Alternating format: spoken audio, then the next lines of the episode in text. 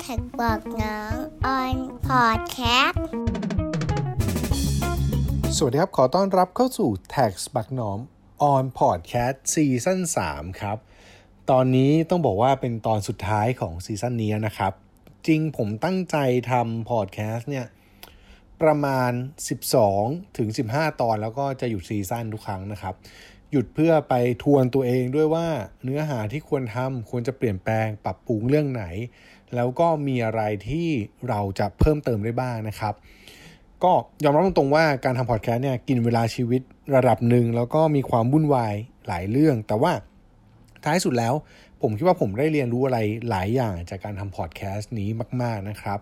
หัวข้อในตอนนี้เนี่ยก็อาจจะเป็นเรื่องที่ไม่ได้เกี่ยวกับภาษีร้อยเปอร์เซ็นเท่าไหร่ แต่ว่าเป็นเรื่องที่ผมเนี่ย คิดว่าน่าจะเอามาใส่ไว้ในพอดแคสต์ตอนปิดซีซั่นนั่นคือเรื่องของการ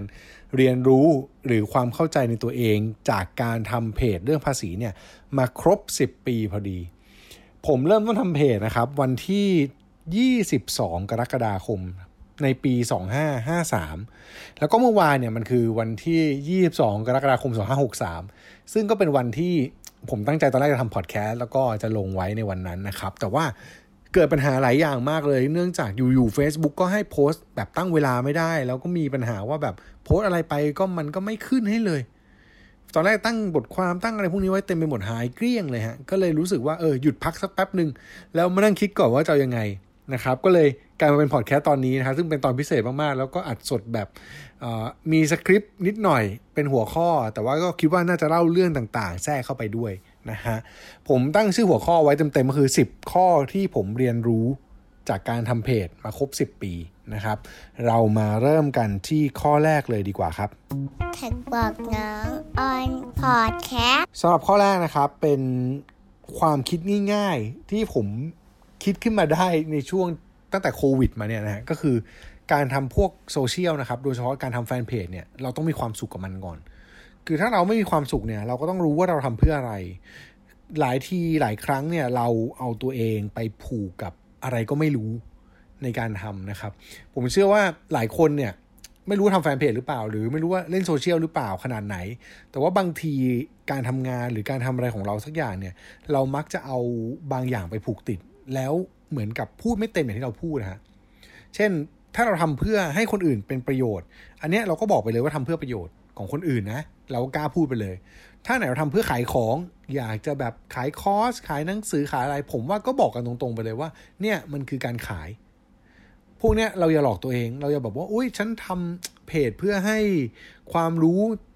แล้วฉันก็มีขายของด้วยอะไรเงี้ย ผมว่ามันก็ตลกอะฮะดังนั้นถ้าอันไหนทำแล้วก็ชัดเจนไปเลยครับ แต่ว่าถ้าเกิดทั้งหมดเนี่ยเราไม่ได้ตั้งเป้าว่าจะเป็นเงินเป็นอะไรอย่างน้อย เราอาจต้องกลับมาทบทวนตัวเองว่า เราทำแล้วมีความสุขอยู่หรือเปล่า นะครับ อันนี้เป็นข้อแรกนะฮะ ข้อต่อมาเนี่ย อันนี้พูดถึงเรื่องเพจแล้ว ผมเปรียบเทียบการทำแฟนเพจเนี่ยเป็นงาน ผมตั้งใจทำแฟนเพจเหมือนทำงานนะครับ ถ้าใครติดตามผมมาสักระยะหนึ่งก็เห็นว่าการลงคอนเทนต์ของผมเนี่ยมันจะมีแพทเทิร์นที่ค่อนข้างสม่ำเสมอในระดับหนึ่งเลย อาจจะไม่ร้อยเปอร์เซ็นต์แบบโอ้โหเป๊ะๆตลอดแต่ว่าอย่างน้อยแปดสิบเปอร์เซ็นต์เนี่ยต้องรู้ว่าเออวันนี้จะมีบทความใหม่ วันนี้จะมีวิดีโอบ้างวันนี้จะมีนู่นนั่นนี่เนี่ยก็จะมีเรื่องใหม่ ๆ มาให้ออกตลอด เพราะว่า ถ้าเรามองเป็นงานเราจะต้องมองว่าเนี่ยคือการส่งมอบผลงาน คนอ่านจะได้อะไรจากการที่เราส่งมอบผลงาน เราจะได้อะไรจากการทำงานนี้ พวกเนี้ยถ้าเราแยกตัวเองให้ดี มองตัวเองให้ชัดเนี่ยปัญหามันจะน้อยลงนะครับ อันนี้เป็นตัวหนึ่งที่ผมรู้สึกว่าเออถ้าเกิดใครทำมองการทำพวกโซเชียลเป็นเรื่องงานเนี่ย ผมว่าตัวเนี้ยเป็นประโยชน์กับกับเราที่จะทำให้เราแยกระหว่างการเป็นงานกับเรื่องส่วนตัวออกจากกันได้แท็กบอกน้องออนพอดแคสต์ข้อต่อมานะครับ ข้อที่ 3 ก็คือ อันนี้เตือนตัวเองเสมอครับว่าเพจเนี่ยมีคนติดตามเยอะแต่เราก็ไม่ควรไปเยอะตามจำนวนคนติดตาม คือหลายหลายครั้งหลายคราว ผมต้องบอกแบบนี้ก่อนว่าผมทำเพจมา10ปีเนี่ยยอด4 0 0แสนกว่าเนี่ยไม่ได้เยอะแบบเติบโตก้าวกระโดดนะครับ เพราะว่าหลังบางคนเนี่ยทำเพจมา 4 ปี 5 ปีรอดไปเป็นเกือบล้านแล้วก็มีอะไรเงี้ยซึ่งหรือบางคนทำมาปี 2 ปียอดเป็นแสนอะไรเงี้ยผมว่าหลายคนเก่งมากนะครับทำเติบโตได้ดีเลย แต่ว่าในมุมผมเนี่ย ผมว่าไอ้ตัวจำนวนที่มันเยอะขึ้นเนี่ยมันไม่ควรจะมาเพิ่มความรู้สึกว่าเราเป็นคนที่สำคัญในขนาดนั้นนะฮะคือโลกจริงเนี่ยเราเป็นคนธรรมดามาก การทำเพจนี่มันถ้าเรามองข้อ 2 เป็นงานใช่ไหมครับ อันนี้มันคือคนหนึ่งที่ตั้งใจทำงานของตัวเอง ผลของงานมันจะเป็นยังไงช่างมันครับ แต่ว่าอยู่ในโลกจริงเราเป็นคนธรรมดา ผมคงไม่สามารถไปบอกว่าแบบอุ้ยถ้าผมไม่พอใจใคร ผมจะคอมเมนต์ลงแฟนเพจนะเรียกคนมาด่าอะไรเงี้ยผมว่ามันตลก เพราะว่าจริงๆแล้วชีวิตเราเนี่ยมันธรรมดามากนะครับ คือ พอปิด Facebook ปิดออนไลน์ไปเนี่ยไอยอดคนติดตามพวกนี้มันไม่ได้มีความหมายอะไรกันขนาดนั้น ดังนั้นก็เลยเป็นประเด็นที่ผมรู้สึกว่า คนอื่นเขาไม่ได้สนใจอะไรเราขนาดนั้นหรอก แต่เราอะ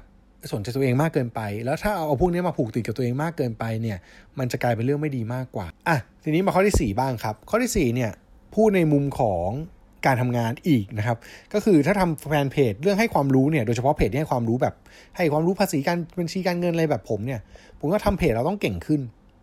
แต่คำว่าเก่งเนี่ยมันตอบยากนะครับว่าแบบไหนถึงจะเรียกว่าเก่งจากสิบปีที่ผมทำมาเนี่ยมันมีเก่งอยู่สองมุมที่ผมคิดว่าผมพยายามไปสู่ทางใดทางหนึ่งแบบพยายามจะแบบให้คอนเทนต์ไปแบบนั้น หรือไม่งั้นก็พยายามให้ตัวเองไปเป็นแบบนั้นนั่นคือต้องเก่งในเชิงที่มันเป็นลึกก่อนลึกคือมีความเชี่ยวชาญมากขึ้น มีการหาข้อมูล มีการทำงานที่ดี แล้วก็เรียนรู้จากมันได้ดีขึ้น อีกอันนึงคือเก่งในเชิงกว้าง กว้างคือหยิบเรื่องราวต่างๆเนี่ยมาใส่เข้าไปในเนื้อหาของเราได้ทำให้คนเข้าใจได้มันง่ายขึ้น ให้เข้าใจในรูปรูปแบบหรือมุมมองที่มันแบบ เออ คิดในมุมนี้ได้บ้าง หรือ กระจายความรู้ด้านอื่น แต่มาโยงเข้ากับเรื่องของภาษี ผมว่าตรงเนี้ยสองเรื่องนี้ถ้าทำได้สองด้านเนี่ยดีมากนะครับ แต่ถ้าไม่ได้อย่างน้อยได้ด้านใดด้านหนึ่งเนี่ยก็ถือว่าดีแล้วแท็กบอกน้องออนพอดแคสต่อมาคือข้อที่5นะครับก็คือเรื่องของการพูดถึงเรื่องความวิจารณ์การโดนด่าแล้วกัน คือทำเพจเนี่ยแน่นอนมันเป็นออนไลน์ออนไลน์คนคอมเมนต์คนว่ากันง่าย คือ เราไม่ไม่มีทางเจอชีวิตจริงที่แบบอยู่ดีคนจะมาตะโกนด่าเราออนไลน์อะไรเงี้ยครับเอ้ยไม่มีชีวิตจริงที่เราจะอยู่แบบสอนๆอยู่แล้วมีคนตะโกนด่าเราไม่เห็นด้วยกับเราอะไรเงี้ยพวกนี้มันมันน้อยมากที่จะเกิดขึ้นในชีวิตจริง แต่พอเป็นออนไลน์เนี่ยมันเกิดขึ้นได้บ่อยครับแต่ว่าสิ่งที่เราต้องแยกคืออันไหนคือคำด่าไหนคือคำวิจารณ์ ถ้าวิจารณ์เนี่ยแปลว่าบางทีเราต้องเรียนรู้จากมัน แล้วแก้ไขตัวเองให้ดีขึ้น ถ้าคำด่าก็ช่างมันฮะ เขาด่าเราถ้ามันไม่ใช่ก็คือจบไปคำด่านั้นมันไม่ควรเอามาเป็นความหมายกับเรานะครับ อันนี้เป็นมุมที่ผมพยายามบอกตัวเองเหมือนกันคือสิบปีกว่ามันจะมีวันนี้เนี่ย มันเป็นเรื่องที่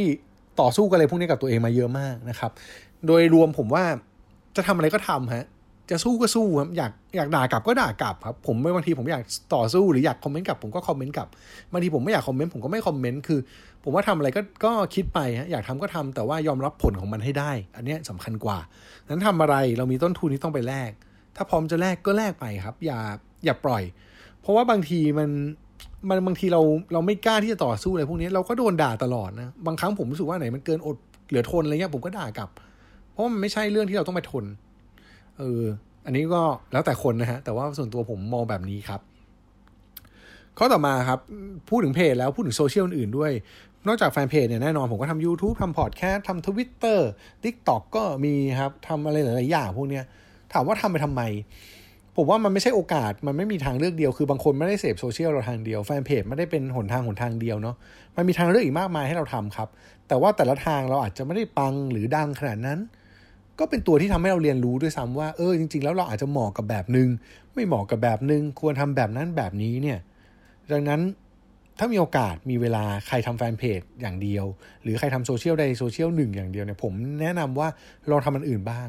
ถ้าว่างนะครับ ถ้ามีเวลาหรือคิดว่าถ้ามันเหมาะสมกับเรา แต่ว่าถ้าเกิดทำในเชิงแบ่งปันอันนี้แล้วแต่เราแล้วแหละว่าเราจะทำแบบไหนนะครับ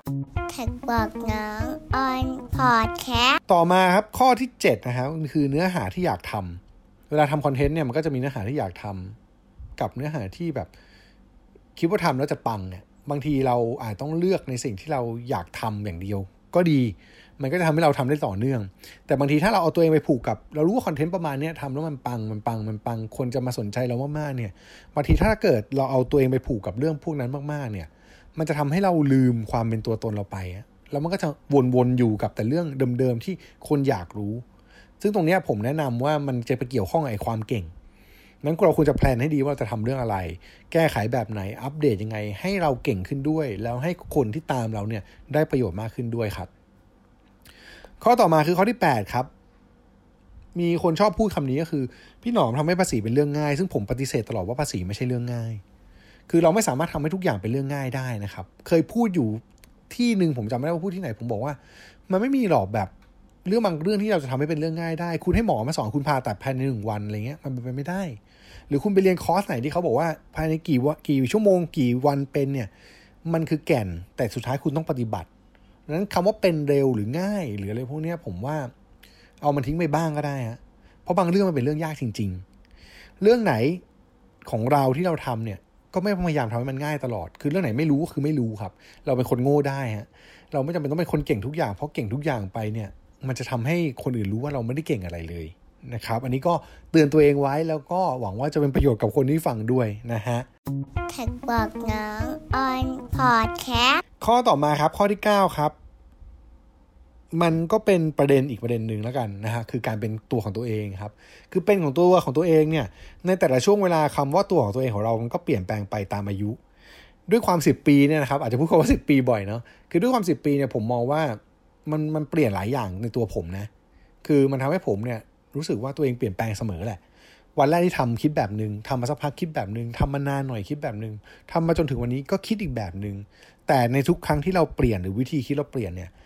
งานลักษณะการนำเสนอเราก็ควรจะเปลี่ยนตามมันไปด้วย เพราะว่าแต่ละช่วงของมันเนี่ยมันคือการเป็นตัวของเรา มันคือตัวของตัวเราเองนั้นการเปลี่ยนแบบนี้มันจะทำให้เราเข้าใจตัวเองมากขึ้น แล้วก็สิ่งที่เราทำเนี่ยมันจะแสดงตัวตนเรามาชัดเจนขึ้น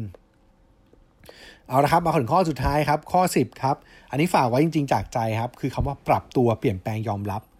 เอาเรื่องนี้นะครับไม่ใช่แค่แฟนเพจหรอกครับ แต่ว่าควรเป็นหลักการสำคัญในการทำงานมากๆเลย ปรับตัวเพื่อเราจะเรียนรู้สิ่งใหม่ๆฮะบางทีการเรียนรู้สิ่งใหม่ยอมปรับตัวเนี่ยมันทำให้เราเจอหนทางใหม่ อย่างเดือนที่แล้วเนี่ยผมเพิ่งเริ่มทำ TikTok ไป ผมก็ไม่รู้เลยว่าจริงๆอ๋อ TikTok มันก็มีวิธีการนำเสนอแบบนี้เนาะเออก็ต้องฝึกก็ต้องเรียนรู้ไป มันก็ฝึกให้เราพูดอีกแบบหนึ่งคิดอีกแบบหนึ่งเหมือนกันแฮะ อันนี้มันเป็นการเรียนรู้ที่ผมก็ปรับตัวไปนะครับน่าจะน่าจะหลายคนน่าจะพอเข้าใจภาพอยู่คือทุกครั้งที่เราจะเล่นอะไรใหม่ๆ หรือลองอะไรใหม่ๆ มันจะมีความงงๆอยู่ ซึ่งการงงๆเนี่ยถ้าเราปรับตัวเข้าไปหามันได้บางทีเราเห็นทางเลือกอะไรแปลกๆหรือแนวทางต่างๆ ขึ้นมา ก็ฝึกให้เราเป็นคนที่เก่งขึ้นได้เหมือนกัน ปรับตัวไม่พอนะครับก็คือเปลี่ยนแปลงด้วย เปลี่ยนแปลงในสิ่งที่เราอยากจะพัฒนา อาจจะไม่ต้องเปลี่ยนแปลงตามคนอื่นนะเราอยากพัฒนาอะไรเนี่ยต้องตอบตัวเองให้ได้ด้วย คือคนอื่นบอกทำแบบนั้นดีทำแบบนี้ดีสิอะไรเงี้ยเราอาจจะไม่ต้องฟังเขาหมด แต่เราต้องฟังว่าตัวเองอะอยากทำอะไรแล้วลองทำอะไร เปลี่ยนแปลงไปแบบนั้น มันจะเป็นการเปลี่ยนแปลงอย่างถาวร เพราะไม่งั้นคุณจะเปลี่ยนไปเปลี่ยนมาแทนครับ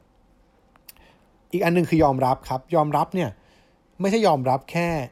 ความสำเร็จนะผมว่ายอมรับเรื่องนี้ดีกว่า คือยอมรับว่าเราทำอะไรไม่ได้ พอเรารู้เราไปได้แค่ไหนทำอะไรไม่ได้ ผิดพลาดตรงไหนได้บ้างเนี่ย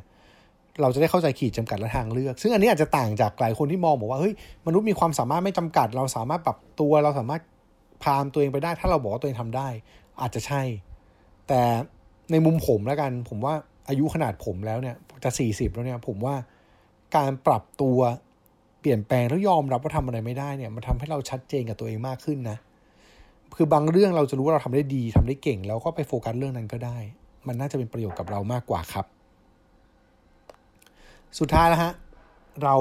อาจจะไม่จำเป็นต้องเก่งอะไรขนาดนั้นก็ได้ครับ แต่เราต้องวัดผล แล้วเข้าใจในสิ่งที่เราทำนี่คือทั้งหมดที่อยากฝากไว้ในพอดแคสต์ตอนนี้ครับ ถ้าชอบพอดแคสต์แบบนี้ก็ติดตามได้ที่ Tax บักหนอม on podcast นะครับ ทั้งช่อง YouTube แล้วก็แอป Podcast ทุกแอปที่คุณใช้ฟังพอดแคสต์ครับ แล้วพบกันใหม่ใน season ต่อไปบอกวันนี้ลาไปก่อนออนสวัสดีครับพอดแคสต์